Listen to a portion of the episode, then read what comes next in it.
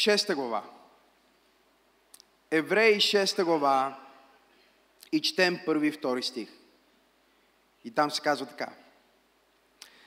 Затова да оставим зад гърба си началните уроци за Христос и да продължим напред към зрелостта, да не се връщаме пак към онова, с което започнахме. Започнахме с това, че се покаяхме от дела, водещи към смърт. Кажи покаяние. Мъртви дела. И казва, и повярвахме, кажи вяра, вярвахме в Бога и бяхме научени за кръщенията, кажи кръщенията. А също и за полагането на ръце, кажи полагане на ръце. И за възкресението на мъртвите, кажи възкресението на мъртвите. И за вечния съд, кажи вечния съд. Апостола пише на юдейската църква, на евреите, които са станали християни, и им казва, искам да ви, да ви напомня отново основните начала на вярата. И ако си водите записки, моето получение днес се нарича Основите на Христос. Кажи основите на Христос. Той им говори малко по-нагоре, в края на пета глава, от 11 стих, за тяхното състояние, което за съжаление иллюстрира до голяма степен състоянието на християните в целия свят глобално днес. Вижте какво им казва. Пета глава от 11 стих четем надолу. Казва им, много можем да говорим за тези неща. Кои са тези неща? Това са откровения, мистерии в Божието царство. И той им казва, много мога да говоря за тези неща, но е трудно да ви бъдат обяснени, тъй като сте станали хора, които бавно проумяват. Казва, би трябвало сега, не просто бавно да проумявате, казва, би трябвало сега вече вие да сте учители, а отново имате нужда някой да ви учи на основните начала, кажи основните начала, казва основните начала на Божите учения. И казва нуждаете се от мляко, а не от твърда храна. Всеки, който се храни с мляко, е още бебе и е неопитен в правилното учение, а твърдата храна е за зрели хора, които чрез постоянно практикуване, кажи постоянно практикуване, казва, чрез постоянно практикуване са обучили духовните си сетива да различават доброто от злото. С други думи, той им казва, вие се опитвате да израствате в Христос, но прогреса ви е спрял. И трябва отново да ви върнем към основите на Христос, към най-важните начала на християнската вяра, защото ако вие не вземете тези основи, ако вие не научите тези неща и не ги прилагате постоянно в живота си, вие няма как да разбирате по-дълбоките неща на християнството и няма как да израствате във вярата си, за да ви храним с твърда храна. Вие вече имате зъбки, а, имате достатъчно здрави челюсти, пържоли да ядете, обаче не ги използвате тия челюсти. Не ги използвате тези зъби и затова пастора трябва да дойде и да вземе всичко, което Бог му говори от Словото и да направи едно пюре и да ви храни в устата. Но казва, времето изтича, в което християни, които се хранят с бързи пюрета а, от магазина хипотип, не знам дали има хора в църквата, а, тия, които имат бебета, знаят за какво говоря. Нали, а, а, идва времето, в което Бог казва, такива християни не ми вършат работа.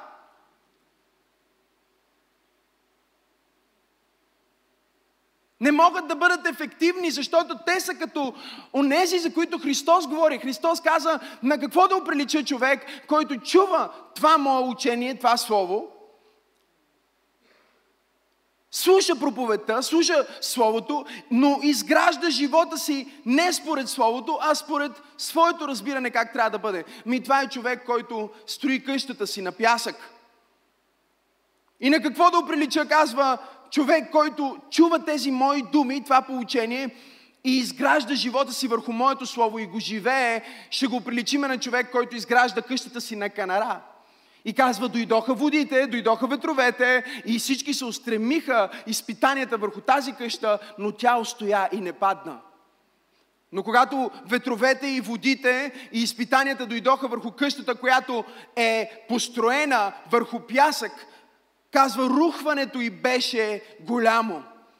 Забележете, че и двете къщи са на хора, и двата живота са на хора, които са чули поучението на Исус. Но разликата не е в това дали са чули поучението, а е в това, което апостола ни казва тук в 14 стих. Той казва, чрез постоянно практикуване са обучили духовните си сетива да различават доброто от злото. Те са приложили Словото, което са приели и са сложили Божието Слово като основа на живота си. И не, че нямат изпитание. Разбирате ли? Има хора, които идват в тази църква, гледат ни неделя след неделя, мен, съпругата ми, някои от лидерите и казват, ми тия не са хора, бе, те не са нормални. Нещо не, не виж ги как, те нямат никакви проблеми, те не знаят ние в каква държава живеем, те живеят в друг свят, те не знаят. Не, живеем в същия свят, живеем в същата държава и даже на някои от нас къщите им изгарят. Но просто когато животът ти е построен на Божието Слово и чрез постоянно практикуване на Неговите думи ти живееш, няма огън, който може да ти изгори, няма потоп, който може да те потопи и няма буря, която може да те събори. Защото ти имаш здрава основа. И за това днес говорим за основите на Христос. Основите на християнското учение са много важни – Важно е всеки един да ги разбира много добре, защото нашето разбиране на тези основи ще определи и нашето изживяване на тези основи ще определи дали нашата къща ще пропадне или ще устои на теста на времето и тестовете, които живота ще ни сервира нееминуемо. И двете къщи чуха Словото, и двете къщи бяха построени, и двете къщи минаха през изпитание – но основата направи разликата. И за това говорим за основите на Христос, защото Божието Слово ни казва, че няма друга основа за живот, освен вече положената, която е Исус Христос. Исус Христос е здравата канара, Той е камъка, който отхвърлиха зидарите, който се превърна в глава на ъгъла. Той е онзи камък, който се откъсна в видението на Даниил, като от невидима ръка, не от земята, а от небесата. Той е скалата, която удари всички земни царства и започна да се разширява, докато се превърна в планината на Всевишния Бог и на разширяването на Неговото царство не ще има край. Вземи 10 секунди и дай слава на Исус. За това, че Той е мощна канара.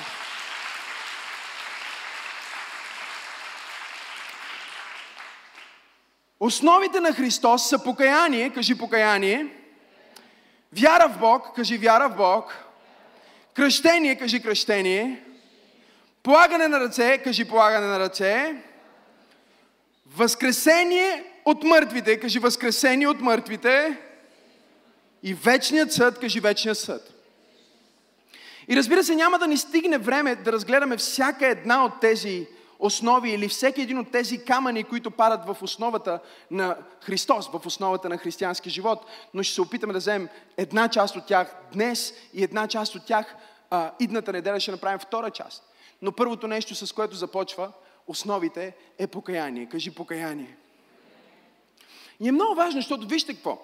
Много християни желаят да обсъждат висшите неща на християнството, по-интересните неща на християнството или по-свръхдуховните неща на християнството. Ако нямаш добра основа, няма значение колко си инвестирал в интериорен дизайн. Проблема ни е, че ние сме живели вече толкова много в това измерение, наречено естествено, и сме прекарали повечето от нас толкова малко в молитва и в това измерение, наречено свръхестествено, че сме започнали умовете ни да штракат и да работят на ритъма на този свят и да мислим, че както е в света, така е и в духа. Но много от нещата, които ние виждаме в света, са противоположни на духовните закони и на това, което Бог учи в Неговото Слово. И ако ние не хванем тези основи, ние попадаме в опасност да не разпознаваме доброто от злото. Казва, те не могат да различат, защото не са направили постоянното приложение на основите. Въпросът с основите е, че те не са толкова атрактивни. Аз съм виждал десетки, стотици къщи, много скъпи, всякакви, водили, развеждали са ме, показвали са ми, 8 спални, 10 спални, вау, неща. 30 държави гледаш много къщи, различни стилове, с басейни, без басейни, вътрешни басейни, външни басейни, спа, без спа, спът, не спът, всякакви неща. Едно нещо, което никога не ми се е случвало, е да отида на някой, на гости и хоста, или който иде там, който ми показва къщата, да ми каже, пастор Макси, бела, искам сега да направим нещо много яко, ще изкопаеме два метра надолу, за да ти покажа най-важното, най-красивото нещо в тази къща, основата. Никой дори не говори за тия основи. Те основи, те просто са си там. Всеки ти показва каква врата е сложил, какъв покрив е сложил, колко дебела му е до грамата какъв диван е поръчала жена му, как, как, са го измислили, каква е кухнята, какъв е хола, какво е в туалетната. Те показват интериорния дизайн. Но интериорният дизайн няма на какво да стои, ако няма основа. И Бог ми каза, синко, има много християни днес, които имат интериорен дизайн, имат най-хубавата фасада, най-добрата изолация, най-скъпия покрив, но нямат достатъчно здрава основа на Христос в живота си. И когато бурите дойдат към тях, те се разочароват и казват, а защо Бог допусна това да дойде в живота ми? А защо Бог не ме изцели? Или защо не ми дойдоха парите? Аз посях, ама не поженах. И започват да се разочароват, защото те са инвестирали толкова много от живота живота си в визия, че са пропуснали Божията провизия. Те са инвестирали толкова много от живота си в видимото и в естественото и в нормалното, че са пропуснали на обичайното и свръхестественото и вечното. И затова днес говорим за основите на Христос, защото ние не искаме нашите животи само да изглеждат добре, искаме да бъдат добре. Искаме да бъдат добре, когато всичко се тресе, искаме да бъдат добре, когато всичко е объркано, искаме да бъдем стабилни във време, което е нестабилно. Имам ли пет човека в църква пробуждане, които казват, аз няма да бъда християнин, който има само интериорен дизайн. Кажи основите на Христос. Номер едно казва покаяние. Кажи покаяние. Покаяние. Какво е покаяние? Покаянието е твоето обръщане от една посока към друга посока. Гръцката дума за покаяние е метанао или метаноя, което буквално означава да се завъртиш на 180 градуса, да се обърнеш наопаки, да промениш ума си, да промениш целта си. Грешникът се обръща от греха, от неправдата и се обръща към Бог, към правдата. От злото към доброто. Това е покаяние, което също се нарича спасително покаяние. Ти се спасяваш, когато осъзнаеш, че живота на тази земя е кратък и свършва. И дори ако си един от най-здравословните хора и живееш 100 или дори над 100 години, сравнение с вечността, която настъпва за теб от момента, в който ти напуснеш това земно тяло, времето, което си живял на земята е като пара и като миг, Библията казва.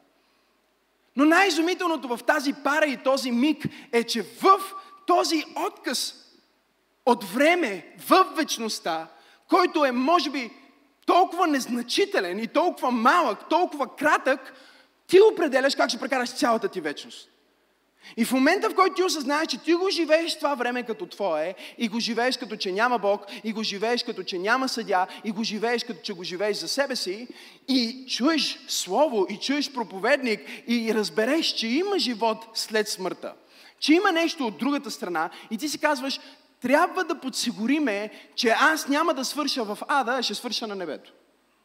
И буквално, когато ти приемаш Исус Христос за Твой Господ и Спасител, ние казваме, ако искаш да се спасиш, нали, казваме всички християни, че сме спасени. И понякога говорим за спасението, но не казваме от какво сме спасени. Всъщност ние сме спасени от ада. Ние сме спасени от вечно отделяне от Бога. Когато ти приемеш Исус Христос и вземеш това решение да се покаеш, да се обърнеш от твоя път, който те води към ада и да последваш Божия път, пътя, истината и живота Исус Христос, ти минаваш от посоката към ад и вечно осъждение, към посоката вечен живот и спасение, вечно наследство с Бог и вечна радост на небето. Кажи покаяние. И покаянието е този момент, това преживяване, в което нещо светва за теб и ти си казваш, аз искам да променя живота си. Аз искам да бъда угоден на Бог, искам моя ум да бъде в съгласие с Божия ум. Кажи покаяние. И всъщност гръцката дума е мета ноя. Кажи мета, промяна. Номус, ум. Кажи мета, промяна. Номус, ум. С други думи, покаянието е ти да промениш начина по който мислиш за нещата. Да промениш твоя менталитет и да промениш начина по който взимаш решения. Когато ти се покаяваш и станеш християнин, истински новороден християнин, всъщност това, което ти казваш е аз искам да примиря моята воля и моите желания с Божията воля и Божиите желания за моя живот. И покаянието ти се изразява в това, че ти казваш, до сега аз съм живял за себе си, сега аз искам да живея за Бог. До сега аз съм живял за моето удоволствие и за на мен да ми е окей, okay, сега искам да живея за Неговото удоволствие. За да Твореца да види мен, Неговото творение и да бъда удовлетворен, защото аз съм най-добрата версия на себе си, която мога да бъда. Аз съм всичко, което Той ме е създал да бъда. Аз не се опитвам да бъда някой друг, аз не се опитвам а, да бъда нещо различно, аз не се осъждам за това, което съм. Аз просто изживявам плана на Бога и се съгласявам с Неговата воля. И това е тази синхронизация, която се случва в момента, в който ти се покаеш. Впоследствие, след като имаме това спасително покаяние, имаме покаяние, което е когато си в грях, когато осъзнаеш, че си тръгнал в неправилна посока. Грях означава просто да пропуснеш целта, да, да изгубиш пътя, да пропуснеш отбивката, да, да направиш нещо, което е против твоите убеждения. Или в последствие да осъзнаеш, че е против твоите убеждения. Или да разбереш, че не е правилно. И в момента, в който ти осъзнаеш това, ти можеш да дойдеш до място на покаяние. Но покаянието не е съжаление, както много религиозни хора днес смятат, да се разплачеш и просто да съжаляваш. Напротив, самото съжаление само по себе си не само, че няма да те освободи, но ако ти си вкарваш осъждение всеки път, когато се покаяваш за нещо, всъщност ти гарантираш, че ще се върнеш към същото нещо от начало. Тук ли сте? Колко от вас са покаявали за нещо повече от веднъж? Останалите лъжите и след това трябва да се покаяте пак. Окей, okay, втори шанс. Колко от вас са се покаявали за нещо повече от веднъж? Нали? В смисъл, пока, нали, пока, за някои християни покаянието е просто Боже сори, като някакво извинение. Нали? То не е извинение и не е съжаление. То може да дойде с съжаление, но съжалението не е най-важното нещо в покаянието. Напротив, ако съжалението отиде в самосъжаление, тогава не е истинско покаяние. Защото самосъжалението те прави жертва и те слага в позиция, в която ти се връщаш обратно към същия навик. И ти се покайваш, че си направил това нещо, обаче поне си самосъжаляваш и се самонаказваш и си казваш колко съм зле и колко съм лош, минава един месец и ти си пак на същото място и се покайваш за същото нещо. Защото покаянието трябва да е в контекста на втория камък в нашата основа. Казва вяра в Бога. Кажи вяра в Бога. С други думи, ти не се покайваш от съжаление, ти се покайваш в вяра. Тук ли сте?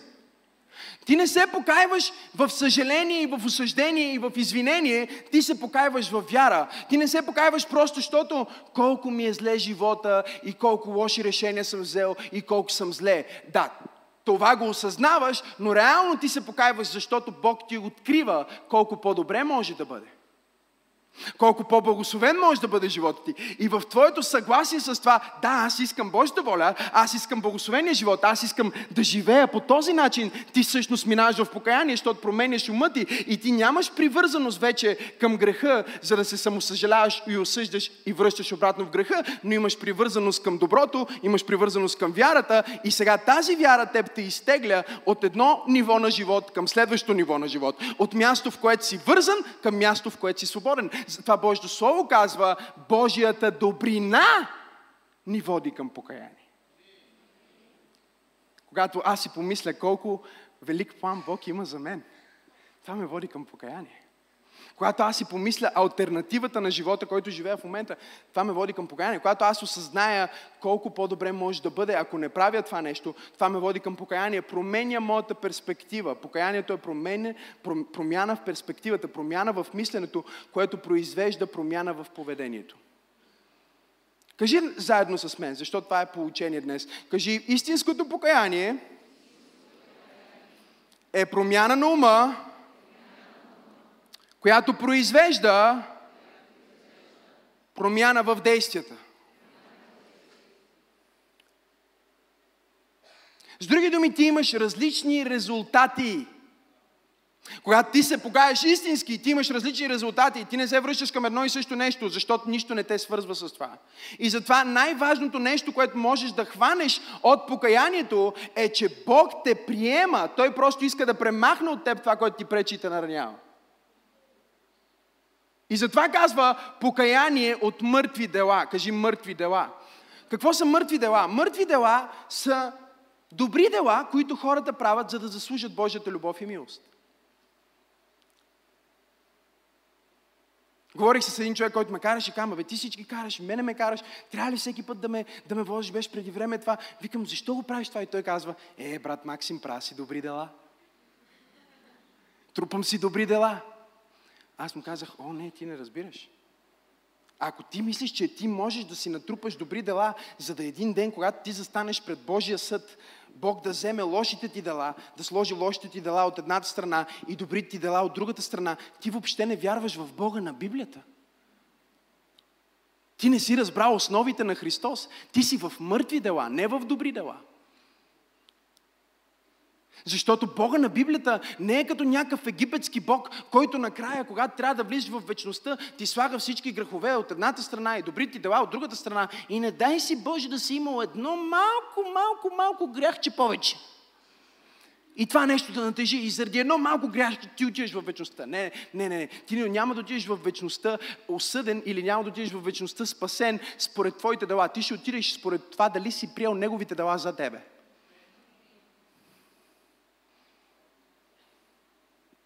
Няма нещо, което ти можеш да направиш, за да накараш Бог да те обича повече. И всеки път, когато ти правиш нещо, за да накараш Бог да те обича повече, това са мъртви дела, които произлизат от себеправедност и гордост. Ти никога не би го казал с устата си, но всъщност това, което казваш в мъртвите дела е, жертвата на Исус не е достатъчна. Аз трябва да заслужа допълнително от Божията любов.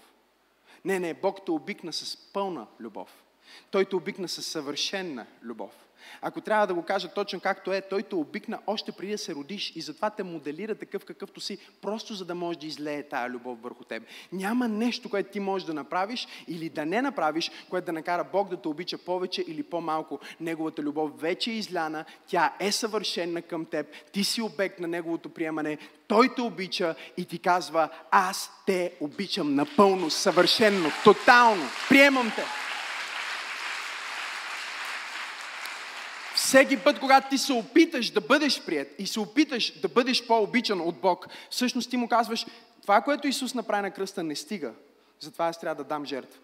Всеки път, когато ти се самонаказваш и се осъждаш за неща, за които уж си се покаял, но явно не си, когато дяволът ти напомня за старите ти грехове или за нещо, което си направил преди време и ти позволиш на този вътрешен глас да те малтретира и да те потиска и да ти казва, че ти не можеш и ти не ставаш и че ти си никой и сам започваш да си го говориш и използваш риторика като ми аз съм си глупавичък, аз съм тъпичък, ти обиждаш Бог, защото Бог те създаде. Бог те създаде и Той те създаде съвършен в Неговата любов, за да бъдеш съвършенно обичан от Неговото сърце. Той не те създаде несъвършен, Той не те създаде неперфектен, няма нищо в теб, което Бог не харесва. Единствените неща, които Бог не харесва в теб, са нещата, които ти правиш, за да му се харесваш повече, които нямат нищо общо с теб. Тогава, щом имаме мъртви дела, пасторе, какво значи? Ние да спреме ли да правим добри дела? Не. Ние трябва да правим добри дела, но не мъртви дела. И какво е нещо, което прави разликата между мъртви дела, които са дела под закон, които не са угодни на Бог, които са в нашата себе праведност и делата, които са под благодат, дела на вяра и дела в покорство на Божието Слово, които също се наричат добри дела. Защото Словото ни казва в Ефесяни, че ние сме определени за добри дела, които Бог предопредели за нас да вършим. Така че не всички добри дела са мъртви дела, но те стават мъртви в момента, в който ти имаш неправилен мотив. Ти можеш да правиш правилното нещо с неправилната причина. В момента, в който ти казваш, аз ще дам, за да Бог да му обича повече, ти правиш мъртво дело. В момента, в който ти кажеш, аз давам, защото Бог му обича и откликвам на Неговата любов, това е добро дело. Когато ти правиш дела за да бъдеш, а не защото вече си, ти се опитваш да постигнеш нещо, което Бог е платил за тебе. Това са мъртви дела. Когато ти правиш дела, защото вече си, тук ли сте хора? Ти даваш, защото... Ти не даваш, за да бъдеш благословен. Ти даваш, защото си благословен. Ти не се молиш, за да Бог да те обича повече. Бог те обича и затова се молиш. Ти не се страхуваш от това, че Бог те е отхвърлил и затова да си четеш Библията. Първото нещо сутрин. Знаете ли, има толкова много християни, които се осъждат толкова много, че не са успели да си прочитат Библията първото нещо сутринта. И докато аз разбирам важността на това и абсолютно проповядвам това и трябва да се стараем да правим това, трябва да разбираме, че Бог не е притеснен и не е ядосан и не е като че вече Той те обича по-малко и те съди за това, че ти не си си отворил Библията първото нещо сутринта. Бог е в същото настроение. Единственото нещо, което се е променило е твоето настроение. И за да излезнеш от мъртви дела и да влезнеш в добри дела, ти трябва да осъзнаеш, аз вече съм обичан, цената вече е платена, аз имам място на небето, името ми е записано в книгата на вечния живот и аз съм такъв. Аз давам, защото съм такъв. Аз обичам, защото съм такъв. Аз те карам до вкъщи, просто защото съм такъв. И в момента, в който ти го правиш от идентичност, а не за идентичност, ти си свободен от мъртви дела и не си под закона. В момента, в който ти го правиш за идентичност и за да заслужиш Божията любов, ти влизаш обратно под закон и осъждение, защото ти никога не можеш по-човешки да заслужиш Бог да те обича. Христос го заслужи за теб. Аз казах, че Христос го заслужи за теб. Той се размени с теб. Библията казва, онзи, който не позна грях, стана грешен за нас, за да можем ние в Него да станем Божията праведност на тази земя. Ти си праведен с праведността на Исус. Ти си прият и ти си обичан. Спри да се опитваш и бъди. Аз казах, спри да се опитваш и бъди. Погледни човекът му кажи, спри да се опитваш и бъди. Не е най-смиреното нещо да кажеш, че си благословен, но истинското покаяние е да се съгласиш с Божието мнение за теб. Така че ако ти си наистина човек, който разбира покаянието и Бог казва, че ти си благословен, тогава какво трябва да кажеш ти? Да противоречиш ли? Или да кажеш, не, аз ще се смира. Ако Бог те въздига, ти трябва ли да слизаш? И ако Бог те смирява, ти трябва ли да се издигаш? Не, истинското покаяние казва, ако той казва да бъда блажен, ще бъда блажен. Ако той казва, че аз съм отгоре, а не отдолу, и аз ще кажа, че съм отгоре, а не отдолу. Ако той казва, че аз съм дете на Бог, аз също ще кажа, че съм дете на Бог. Ако той казва, че аз съм спасен, аз също ще кажа, че аз съм спасен. Ако той казва, че аз съм благословен, аз ще кажа, че аз съм благословен. Аз няма да кажа нищо, освен това, което той казал за мен. Аз съм всичко, което Бог казва, че съм. Аз имам всичко, което Бог казва, че имам. И аз мога всичко, което Бог казва казва, че мога. Аз не съм дори моите грехове.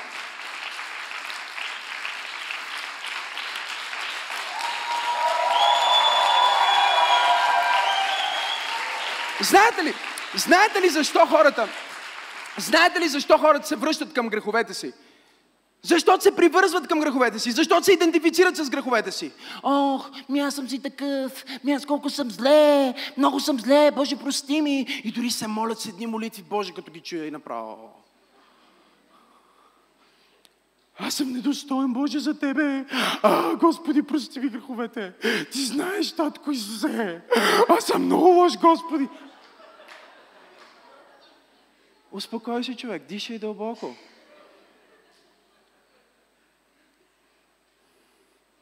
И те изповядват върху себе си. Аз съм грешен, аз съм недостоен. И всъщност звучи много смирено, но е противоположно на това, което Бог е казал за теб. Истинското покаяние да кажеш, какво казва Бог за мен? Ако Бог казва, че аз съм богат, значи съм богат. Ако Бог казва, че съм здрав, значи съм здрав. Ако Бог казва, че съм красив и че съм чудесно създаден, значи съм красив и съм чудесно създаден. Ако Той ми е дал такъв нос, значи му харесва такъв нос. Ако ми е дал такъв баджак, значи му харесва такъв баджак. Ако ме е направил с такава коса, значи му харесва такава коса. Ако искаше да съм рус, щях да бъда рус. Ако искаше да съм с сини очи, щях да бъда с сини очи, но Бог ми искаше точно какъвто съм. Аз сам всичко, което Бог казва, че съм.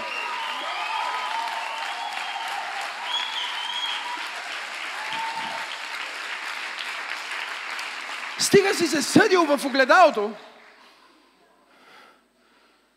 за големия ти нос. Бог ти го даде. Седни. Бог ти го даде този нос, бе. Но хората стоят и се кълнат. Ох, този нос, колко ми е грозен носа. После се разболяват, имат синозит. В 12 години изцелително служение виждал съм хора изцелени от рак. Виждал съм слепи, които проглеждат. Виждал съм диабет изцелен. Имаме документирани свидетелства в тази църква, които ще накарат косата на най-големия атеист да се накъдри. И знаете ли какво открих? 90% от хората, които имат някакъв проблем и заболяване в дадена част от тялото си, не харесват точно тази част от тялото си. И години наред изговарят.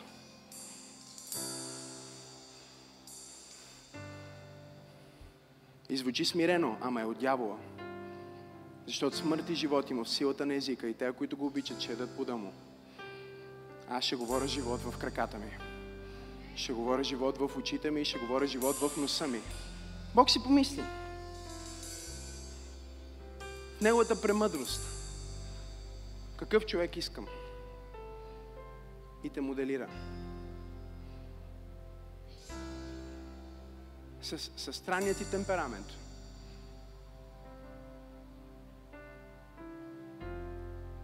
Вкусовете, които само ти ги имаш, които никой не те разбира. Защо ти обичаш точно така?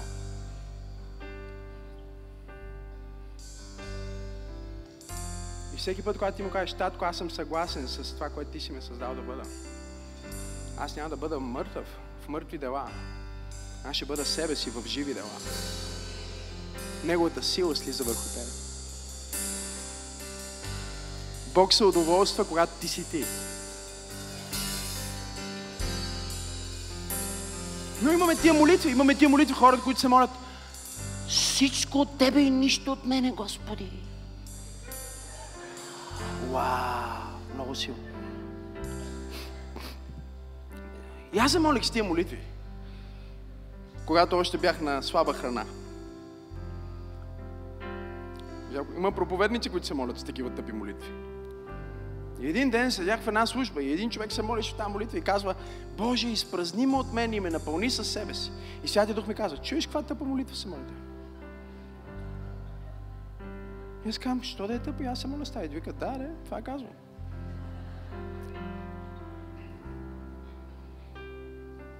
Аз не искам да премахна твоя темперамент, ми каза Бог, аз искам да го осветя.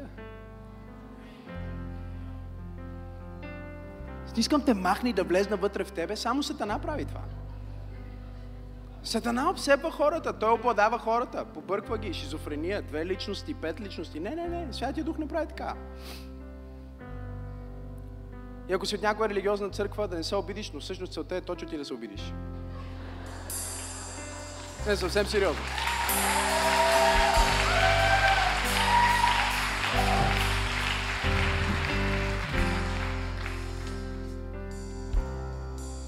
Тия пророчици са страшни, брат. И винаги са жени. Обикновено са самотни. И Бог много им говори за всички други, но не за тях. Имат слово за всеки. И един път казах на една млъкни, бе. Тя казва, Не мога, духът ме контролира. Викам, да, обаче не е Святия Дух.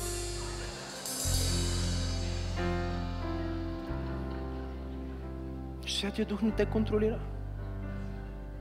Той те води. О, да, ти можеш да се предадеш в Неговия контрол, но Неговия контрол е доброволен, не насилен. Ти му казваш, ела, святи души, и ме води. И той идва и те води. Ти му казваш, спри, и той спира. Почваш да се държиш като някой друг, и той се дърпа от тебе. Не защото не те обича, защото просто не те познава, когато ти се говориш като майка ти.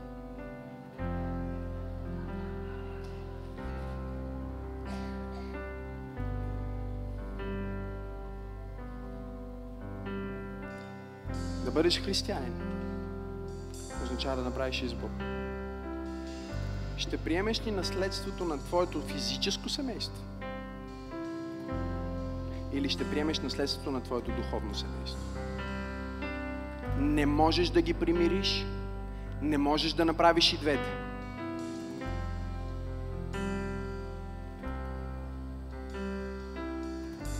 Не можеш.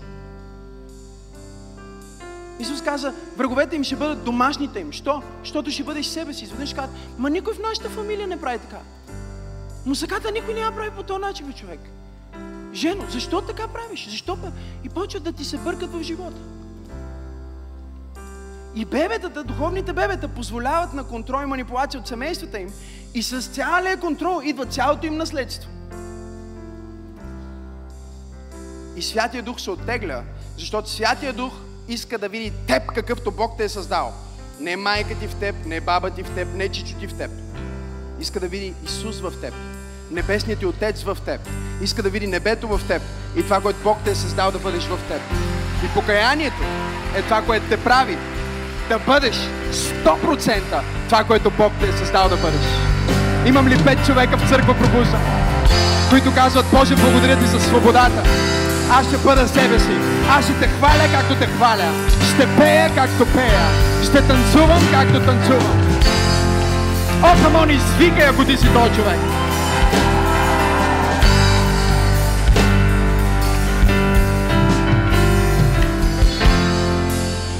Пипни човекът му кажи, бъди себе си. Кажи му, осветената ти версия. Не, това е покаянието. Защото покаянието те прави да си осветената ти версия. Без покаяние ти си версията на родата.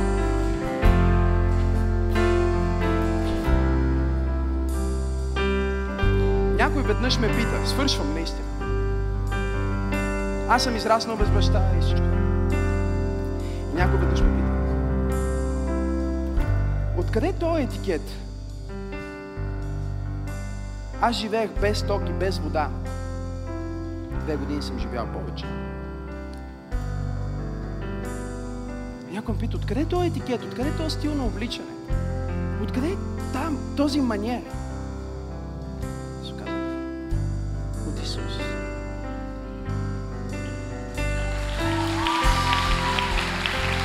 Изучавам го. Изучавам го.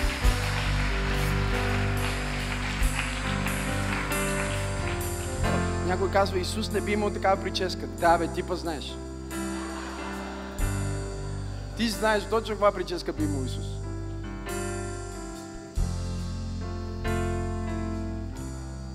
Хората са толкова повърхностни.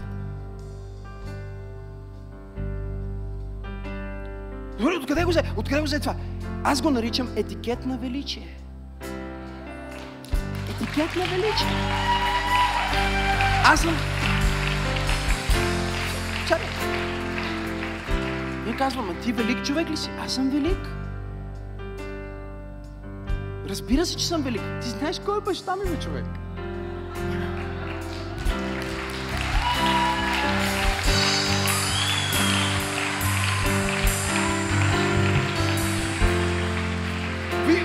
Вървиш като че имаш голямо самочувствие. Сутринта си говорих с Създателя на Вселената. Какво самочувствие да имам? Какво самочувствие? Да, да, на хлебарка? Някои хлебарки имат по-голямо самочувствие от някои християни. Защото са ги учили на фалшиво смирение и религия, а не на духовност и живот с Бога. Живота с Бога ще направи по-умен, по-красив, по-достоен, по-бърз, по-здрав.